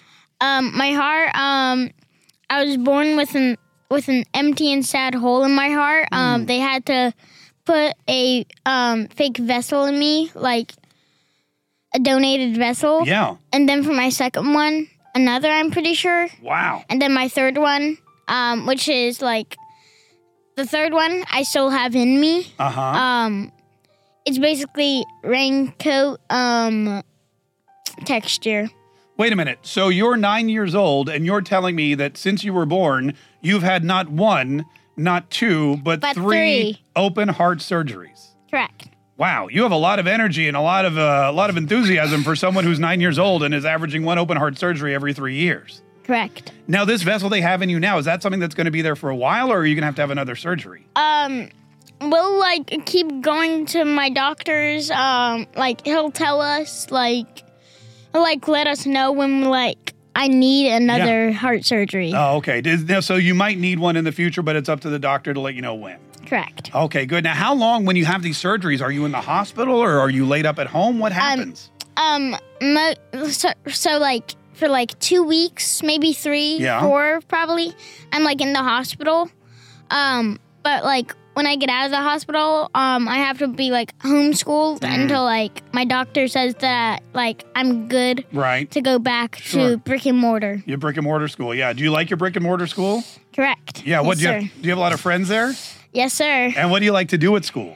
Um, at recess, play kickball. Oh, you like to play Um, kickball. Yes, sir. That's a great game. yes, sir. Yeah. Um, and during um school hours, um, I love to just like go to resource, um, Yeah. like do art and Right. craft. Oh, yeah. Um, and Arts, I crafts, also kickball, lunch. I mean, those are all of the best parts Mhm. of school. my favorite lunch is cheese, pizza, Mm. and cheese sticks. You like cheese, do you? Yes, sir. Yeah, who doesn't like some cheese? That's fantastic. Now that is amazing, and thank you so much for sharing. That is very special about you. We heard about your heart uh, from the folks at Dreams Come True. You know, Dreams Come True. Mhm. They're great people, aren't they? Yes, sir. Yeah, they're really great. Are you working with them? Um, yes, sir. I am. That's great. They told us about you. They gave us your name. They also said that uh, you also uh, you have a favorite war. You were telling me. Is that right? Correct. You know, not a lot of nine-year-olds Not a lot of nine year olds know a lot about know about multiple wars, let alone have a favorite one. How is it that you have a favorite war, and which one is it? The Ukrainian War. The, you, the war in Ukraine right now. It's uh, the current one. Yes, sir. Why is that your favorite one? It's just like, like the Ukraine. It's in a crisis right now, you know, Yeah. and like a bigger country is punishing it for something it didn't do. Right. Yeah, like different, like like people, bigger kids bully smaller kids. Right. It's not fair to be treated that way. That's right. Correct. Well, that is very good. Wow. Where did you learn all that? Just thought of it. You just thought of it. Correct. That was very. Now you. that's very. I'm going to be honest with you. I think you know more about the Ukraine war than most of the people that work in our news department. That was very good. I know the presidents. You know the presidents, all of them. Oh, not oh, the president of Ukraine. Oh, who's the president of UK- Ukraine? Volodymyr Zelensky. Oh, I like that accent too. Who's that? What ac- what accent was that? Ukrainian. Oh, okay, good. Now you have a favorite celebrity. Is your favorite celebrity Vladimir Zelensky or is it somebody else? Um, two actually. Volodymyr Zelensky, um, a celebrity. Right. Um, and also um Gordon Ramsay. Gordon Ramsay, Mhm. the celebrity. That's one fact about him that I don't like. oh, what's the one fact about him? One thing I have to say. Yeah. Oh, yeah. Let's hear it. It's a fact. Okay. Pineapple belongs on pizza. Oh yeah, bro. That is Let's go. that is. Does Gordon Ramsay not like pineapple on pizza? He, he doesn't he- like. So think of it Hmm. like Let me think about it. Yeah. so. If you think Mhm. that the current president of Russia shouldn't be the president, that's what Gordon Ramsay thinks about pineapple pizza. that pizza shouldn't even be a pizza. That's what he's thinking about it. Bollocks! What's the pineapple on the pizza? Yeah! Bloody hell! Get it on here! That was my Gordon Ramsay impression. Was that pretty good? Correct. Oh yeah. Good. Listen. Well, listen, Blake. First of all, I could talk to you all day, man. You're so you are so knowledgeable. You're so intelligent. You got some great stories. You love cheese. I mean, the- what? Tell me one more really cool thing about you, and then I want to tell you something cool about me. Um, do you know what I really like? What do you really like? The presidents of our country. Okay, good. Washington to Biden. Washington to Biden. You like all of them Mm-hmm. equally? Yes, sir. Oh, what? Do you have a favorite president? Um, all of them. All of them. That's nice. That's great.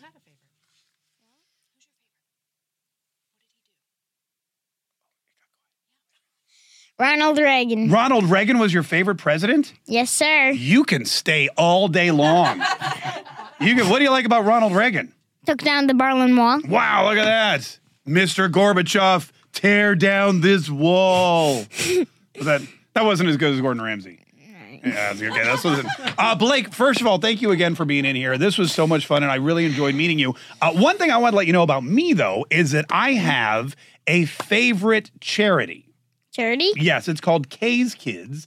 And it's Kaye's my favorite charity because, well, my wife and I created it like 10 years ago. But we work with Dreams Come True, and we all know how amazing they are. Mm-hmm.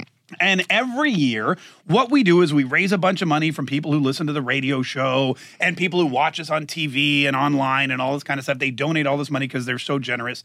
And what we do is we call Dreams Come True and we go, hey, do you guys know some kids who have been through a really rough time and been, you know, in the hospital and just come through with a with really good, just an amazing spirit and they have inspiring stories and we can bring them on the radio and they go, "Yeah, sure, we know lots of kids like that." And then we say, "Can we also give them like, I don't know, a Christmas present?" And they go, "Absolutely." So do you remember when you walked in here and you said, "Whoa, why is it all decorated like Christmas?"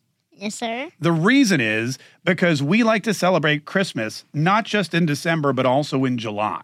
And today is Christmas in July, and Dreams Come True told us we should bring you in here, that you'd be able to chit chat with us on the radio, and then you'd enjoy getting a special Christmas in July present. Does that sound fun? Yes, sir. You want to get you want to get a present? Yes, sir. Can I give it to you right now? Sure. All right, I'm going to come over. I don't usually do this, but I'm coming around the desk because your present is so big Okay. that we could. Here, Hannah, help me out with this one. Here we go. Okay. We're to pull it up.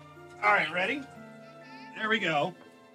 All right, on the count of three, I'm to pull this off and you're to see your gift. Are you ready? Okay, three. Oh, well, no. Oh, okay, yeah, you count. Count. Ready? Three, two, one. Wow. What is it? It's a trampoline. It's a trampoline. Yeah, do you like trampolines? Yes, sir. Do you like jumping on trampolines? Yes, sir. You want to try jumping on this one? Yes, sir. Yeah, here, hold on to this bar because, you know, insurance. oh, that's pretty good. Wow, that was really good. Thank you. Yeah, wait, hold on. What, you know, uh, is a trampoline something that you wanted? Yes, sir. Oh, you don't have one? Here, come back to the microphone for a second. You don't Yes, have sir. one, do you? Um, I used to have one, but um, um, thanks to a terrible, terrible storm Oh. called the cloudburst, Oh. it just picked it up, threw it like a hundred mile or a hundred yards down to the pond, Yeah. pod or p- pond, Pond, yeah. um, in our neighbor's backyard. That happens all the time in Florida. That happens all people don't even you can be like sitting outside, jumping on your trampoline, you go inside to use the bathroom, and all of a sudden, whoosh, the storm comes in and they and your trampoline's 100 yards down the road. Well, listen, in addition to this little tiny trampoline, we heard about what happened to your trampoline in the backyard. So I want you to open that up and look inside, okay? Okay. All right. You know what that is?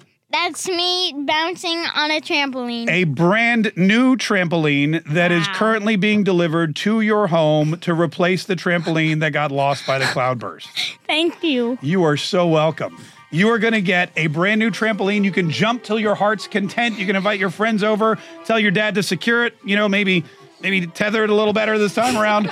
and uh, and it's just our way of saying, look, we've we heard all about you and there's people out there that love you and support you and are praying for you and want you to have a merry Christmas in July. Thank you. Oh, nice meeting you, Blake. Nice meeting you too. Merry Christmas. Merry Christmas. Oh, quick break. Mo- yeah. Oh, one thing. Oh, yeah. What do we got? You're coming around here. Uh oh. Oh, yay! Big hug. Like I said, you can from one Reagan lover to another. You can stay. Quick break, folks. More Mark Kaye Show coming up right after this. Yay! All right, programming note. Programming note. Blake, our Kaye's kid today, Yeah. he uh, and this was my dumb idea. He we knew we were getting him a trampoline. Right. Right, because he had the we knew the story about how the and again that happens in Florida. Like in the middle of the day, four o'clock, clouds roll in, dust starts kicking around, leaves are flying everywhere. Boom, your whole backyard is demolished, and then it's sunny and warm again for the rest of the afternoon. Uh, but we knew about his trampoline. We knew we were getting him a full size trampoline, and uh, the folks at Dreams Come True said we'll bring in a little photo of a trampoline. And I said, wait a minute, not photos. That's not that's we need something bigger. We need something better. Can we get one of those little mini exercise trampolines Yeah. that he can jump on?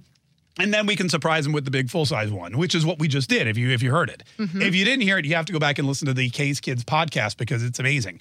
Uh, but after we after we went to commercial break, we were taking a bunch of fit, pictures. We were chit chatting a little bit more, talking about Reagan and whatever. and I said, "Hey, can I try out your mini trampoline?" Which I did. You're so exhausted. for like maybe 25 seconds. I'm going to be honest with you. I don't even That think it was that. Long.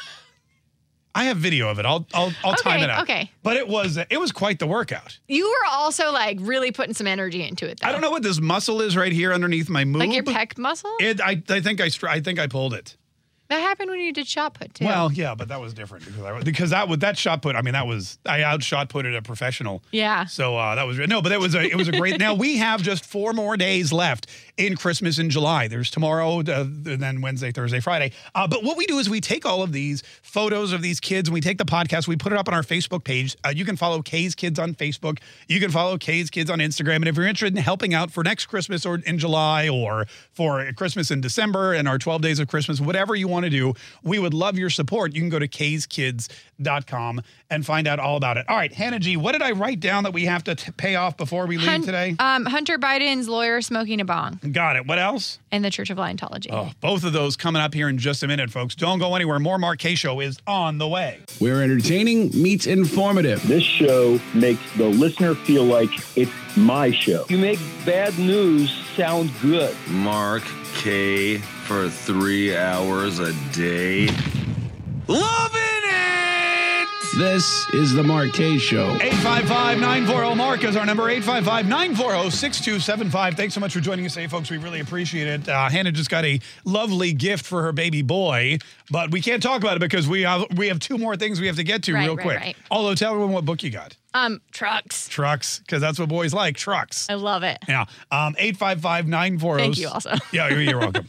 855 940 6275. By the way, we were talking about now that you know the sex of the child, are you going through to like redo your registry at all? Yeah, and I'm gonna have my sister-in-law help me because she has three kids. There we are. Yeah. Okay, good. Listen, we don't have time to talk about that. We Okay. gotta get to all this other stuff that we wrote down. What was it we wrote down, Hannah, that I wanted to squeeze in before the end of the show so I don't get Uh, Hunter any more hate mail? Biden's Hunter Biden's lawyer smoking a bong. on the balcony? Yeah. And the other thing? Church of Scientology. Let's get right into that right now. That's right, ladies and gentlemen. Every Sunday morning, from sea to shining sea, there are God fearing, patriotic Americans who get up with their family and they, they stretch at the morning sun. They put on their Sunday best, they get in the car, and they truck on out to whatever religious worship site of their choice. Yes, sometimes people go on Saturday evening depending on their schedule, but whatever. Uh, if you are one of those good God fearing folks who spends your time in church or in the synagogue or wherever, thanking your creator for creating your life and your blessings, then you uh, you know exactly what we're talking about. But there's another whole segment of the population, they don't do that. They're out late partying and whoring around on Saturday nights. They're doing drugs and God knows what. They stay up till the till the cock starts crowing, and then they go back to sleep and they wake up with a hangover, uh, probably with someone else's clothes on and a pile of their own mess. And then they turn on the television to watch what we like to call the Church of Liontology. Yes, all those Sunday programs which parade around as news, but really are propaganda. Lying liars who lie about everything in an effort to get those, those lower intellect Americans to believe every word they say and vote for people like, well, Joe Biden and Kamala Harris. And yesterday, the Church of Liontology featured uh, an old an old favorite whom we haven't seen in a very, very long time. A woman that goes by the name of Nancy Pelosi. And Nancy Pelosi was on with Dana Bash, and she was asked about uh, one of these. Uh, she was asked about this poll that CNN just released, which we played earlier today, regarding Joe Biden and just how much people hate him. In something titled, Why is Joe Biden so unpopular? Andrew Romano writes that at this point in his term, Joe Biden is the second most unpopular president in modern U.S. history. Jimmy Carter was the first. Romano cites polling data from 538, where Biden's approval rating 910 days into his term stood at just 39 percent. And so Dana Bash asked Nancy Pelosi about this and said, Look, what do you think about this poll? He's the second most unpopular president in history, right next to Jimmy Carter. What is it about Joe Biden? How do you how do you parlay this into a message going into the election? And most importantly, why is it that Americans feel that Joe Biden is the second most unpopular president ever? When I first asked that question, it was, yeah, why don't they think he's the most unpopular? But, you know, I digress. Here was Nancy's answer. Well, a lot of it's about messaging, of course. Uh, I'm so proud of this president. In the two years that we were in the majority working with him, he broke all records uh, on the level with a Lyndon Johnson or uh, a um, Franklin Roosevelt in terms of the caliber of legislation that he passed. Wait, wait a minute. FDR, uh, Franklin Delano Roosevelt, uh, Lyndon Johnson. This is this is what were the Civil Rights Act of 1964. That's what she's saying. Joe Biden is the equivalent of. What has Joe Biden done that a wasn't illegal or overthrown by the uh, the Supreme Court of the United States of America, uh, or or b effective in any way? Build back better. What has he built back better with all of that money that he was able to finagle out of Congress and the American taxpayers? Literally nothing. Joe Biden is is is legendary for only one reason. That is for being the most corrupt president in major modern history. So now you see Nancy Pelosi get oh, I'm so proud of him. He's been able to do these fantastic things. He did this. ama- You know what he did? He's like Lyndon Johnson or FDR. This is why we call this the Church of Liontology. Uh, but she did say, look, he's just got trouble. He's got trouble connecting with the people. This president did such a remarkable job. He is a person of such knowledge, such vision for the country, such knowledge of the issues, such strategic thinking, and such a legislator. And on top of it all, a person who connects with the American people. He just has to get out there. Joe Biden, in Nancy Pelosi's own words, is a person of knowledge, great knowledge. We hold these truths to be self evident. All men and women created by the, go. You know the you know the thing. Hmm. No amendment to the Constitution is absolute. Um, gay gay gay bathhouses and every it's all about round the clock sex. It's all come on, man. Yeah. Most people don't know it. You walk into a store and you buy a gun, you have a background check. But you go to a gun show, you can buy whatever you want and no, No background, check. Yeah, Joe Biden is so knowledgeable, uh, knowledgeable about things. You know what? Joe Biden is also. What did she say? A was it a strategic thinker? Is that what she declared Joe Biden to be? Joe Biden is a. He's such a strategic thinker, says Nancy Pelosi. And on top of it all, a person who connects with the American people. He just has to get out there. He, he connects with the American people, man. He's just listen to listen to how Joe Biden connects with the American people on a regular basis. I got hairy legs that turn that that that that that that turn uh, uh, um, blonde in the sun. Corn Pop was a bad dude, and he ran a bunch of bad, boys. Yeah. Oh, here's my favorite. If you have a problem figuring out whether you're for me or Trump, and you ain't black, It's Joe Biden connecting with people.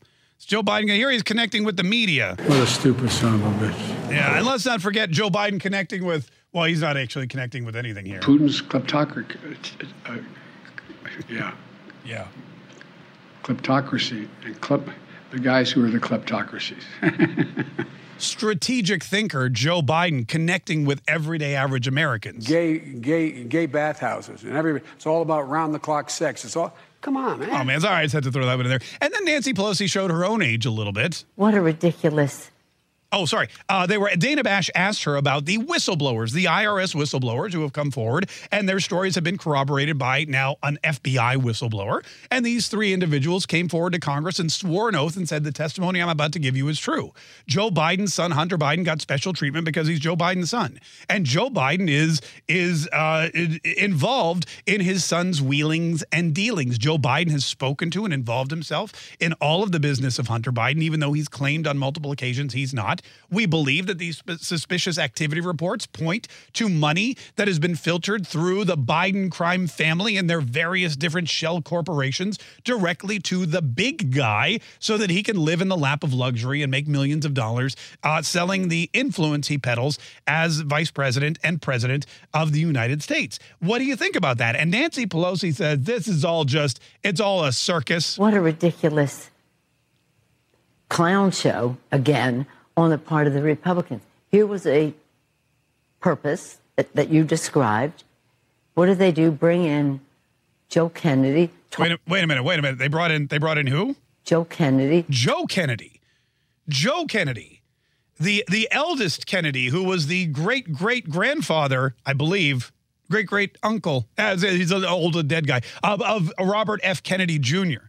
She thinks that Joe Kennedy is still running around, not his great great nephew or whatever, who is the one that's currently running for president who, and who was brought up in front of the uh, in front of the uh, U.S. House of Representatives. Luckily, Dana Bash was able to correct the record. talking about censorship, that he's being censored as he's talking to the world in a congressional hearing, and showing pictures uh, that had nothing to do with the Right. essence You of me- it. I think you mentioned Robert Robert F. Kennedy, but on the essence of me, it, I'm sorry, just it's say okay. Oh yeah, sorry about that's exactly the one I'm at. I'm shocked. I'm going to be honest with you. I'm really shocked that Dana Bash even knew who it was that was sitting in front of that committee on last week answering the questions. Robert F. Kennedy Jr.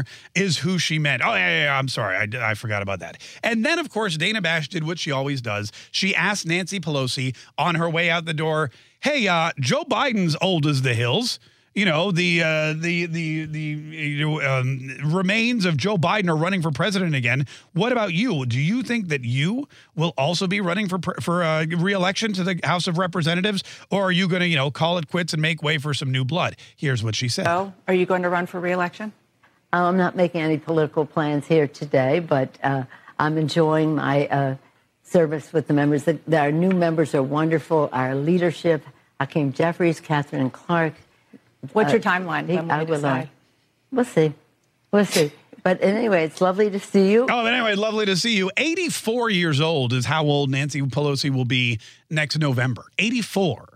If she runs for another term, which, like, let's be honest, she would win. No one's going to challenge her. No one's going to not vote for her. She comes from one of the l- most liberal um, strongholds in California, really in the country. She would get another two years. She's holding out, however, we know for that uh, for that ambassadorship to Italy because Nancy Pelosi she doesn't want to go back to the Congress. She doesn't want to continue to bicker. She doesn't want to be there when Donald Trump comes back to power. She wants to be living in the lap of luxury in an Italian villa, a mansion. A, a centuries old mansion with with a wine cellar and priceless works of art and lemon trees and all the you know cheese and and pizza that she can eat on the on right there on the ocean the Mediterranean Sea and she wants to do it all at the expense of the American taxpayers. That's how she would like to live out the rest of her life. Paul, I imagine, will stay in San Francisco because, you know, he likes to have those late night visitors. Yeah, that's probably true. Yeah, you know, it's easier. Get that DUI, have someone driving back to his big mansion. Nancy's halfway across the world. Hey, what she don't know won't hurt her. 855-940-MARK is our number, 855-940-627. Speaking of hurting people, uh, when we get back, ladies and gentlemen, we have to talk a little bit about Hunter Biden and what he was doing in Malibu this weekend, or more importantly, what his lawyer was doing in Malibu while Hunter Biden was visiting. That's coming up right after this. Don't go anywhere. More Mark Kaye Show next. Good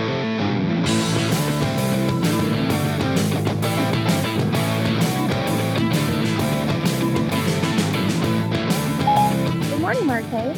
So Jimmy Carter was the most unpopular president ever, then Joe Biden. So we're supposed to believe that Basement Joe got 81 million votes, more than Hillary, more than Obama. Um, if they're going to cheat again, which you know they probably will, they better be more convincing this time around because nobody's going to believe that Biden would beat Trump in, a, in the next election with his numbers. So who who do you think they're going to put in uh, Biden's position? I'll tell you what, I don't think that they care about whether or not they're convincing because Joe Biden has been caught lying on a lot of occasions. He's been caught lying about uh, being involved in his in his son's business practice for I mean there's multiple instances on recorded footage, television, radio, wherever. In fact, the famous clip with Peter Doocy Peter Doocy? Yeah, Peter Doocy, where he asked Joe Biden if he's ever worked with him. No, Joe Biden said angrily. And then he went on to yell and say, You talk about Trump. Trump's corrupt. Trump was on the phone. No, I've never talked to my son about his businesses whatsoever. Well, we know that's a lie. We know that uh, Joe Biden and Hunter Biden have worked together to bilk millions out of all of our enemies' bank accounts, including China. We have the WhatsApp message where Hunter Biden says, I'm sitting here with my father. I'm going to, my father will take care of this. My father will make sure that you don't, you know, do anything ever again. Um, and, uh, and my father and I are waiting. And then his father and him each got $5 million a couple days later. So we know about that. Well, uh, Devon Archer, who's testifying in front of the House uh, I believe it is the House Oversight Committee later this week. He is going to report, apparently, that uh, Joe Biden was put on speakerphone with Hunter Biden and his business associates at least two dozen times. New York Post reports that Hunter Biden would dial in his father, then vice president, on speakerphones into meetings with his overseas business partners. Um, and then uh, he would uh, talk to them, and God knows what else he did. And a lot of that was basically a, you know, it's like when they say, hey, let me, let me test the product before I purchase it. That's basically what they were doing, testing the product. Can you actually deliver your father? Oh, yeah? Let me get him on speaker here, and then you can send the money directly to one of my bank accounts. Uh, Archer, who's 48, is facing jail for his role in a $60 million bond fraud. He's scheduled to testify to the House Oversight Committee about meetings he witnessed that were attended by Joe Biden, either in person or via speakerphone when Hunter would call his dad while speaking with his business partners. One such meeting was in Dubai late in the evening of Friday, December 4th, 2015, after a board meeting of the Ukrainian energy company Burisma, which was paying Hunter $83,000 a month as a director. Archer, who was also a director, is expected to testify that after dinner with the Burisma board at the Burj Al Arab Hotel, he and Hunter traveled six miles north to the Four Seasons Resort Dubai at Jumeirah Beach to have a drink with one of Hunter's friends. While they were sitting outside at the bar, Vadim Polzorowski, a senior Burisma executive, phoned to ask where they were because Burisma's owner needed to speak to Hunter urgently. Can you ring your dad? they asked. Hunter then called his father, put him on speaker, placed the phone on the table, and introduced the Ukrainians to Joe Biden by name. He also said words to the effect that the Burisma bigwigs, quote, need our support. And what happened? Well, we all know what happened, but just in case you forgot, I looked, I said, I'm leaving in six hours. If the prosecutor's not fired, you're not getting the money. Oh, son of a bitch. Got fired. That was Joe Biden using his uh, his uh, your money and his power to uh, to thwart the prosecution of those same Burisma executives and consequently his son who sat on the board. 855-940 Mark is our number. Listen, before we get out of here, I got to tell you about Hunter Biden going to Malibu and hanging out with his lawyer, his rich lawyer, his rich lawyer who was photographed on his uh, balcony, token on a big glass bong while Hunter was visiting. And I don't know if you know anything about alcoholics and former drug addicts, but they're not supposed to be around alcoholics or drug addicts. I mean, that's one of the, it's like rule number one. If you are a recovering drug addict, don't hang out with people who are doing drugs. Uh, active drug addicts are persona non grata, but Hunter has one on retainer. They call him his sugar brother his sugar brother, uh, Kevin Morris, rips bong as first son visits him at LA home, according to the New York Post. Uh, Morris, a successful Hollywood based lawyer and major Democratic Party supporter, um, has received millions and has given Hunter Biden millions, at least $2 million last year, to pay off his delinquent federal taxes. In addition, when Hunter Biden had to fly to Arkansas for his paternity hearing, guess whose private plane he flew on? That's correct. Morris, his attorney. Now, oftentimes they refer to uh, Morris as Hunter's sugar brother, which is weird to me because Hunter already has a sugar daddy. Hunter's got sugar coming in from all over these places. He's got sugar uncles, and they've got millions in the Hunter in the Biden clan. But I guess it would look sketch if they spent the money to pay off Hunter's taxes. So he has his lawyer uh, foot the bill. I'll be. It, it's interesting to me. You've been doing a lot of bad stuff. If your lawyer is rich enough to loan you $2 million, if your lawyer has more money than you do, you probably you probably need to reassess some of your life situations. If you've given all of your money to an attorney to the point where when the IRS comes knocking, you've got to hit him up for an IOU and you've got to fly on your lawyer's private plane because you can no longer afford one. Yeah, that's going to be that's definitely uh, there. That's definitely what happens when you make several bad decisions in a row. Listen, we got to get out of here, but man, we did it. We jammed everything into today's show. I didn't think it would happen, but thank you so much for listening. Thanks so much for watching. Thanks so much for being part of it. We will be back tomorrow, uh, day seven of Kaye's Kids Christmas in July. Plus, we're following along with all of these stories, and we'll let you know what's going on as soon as it happens. Noon Eastern, 11 Central tomorrow. Another episode of The Mark Kaye Show.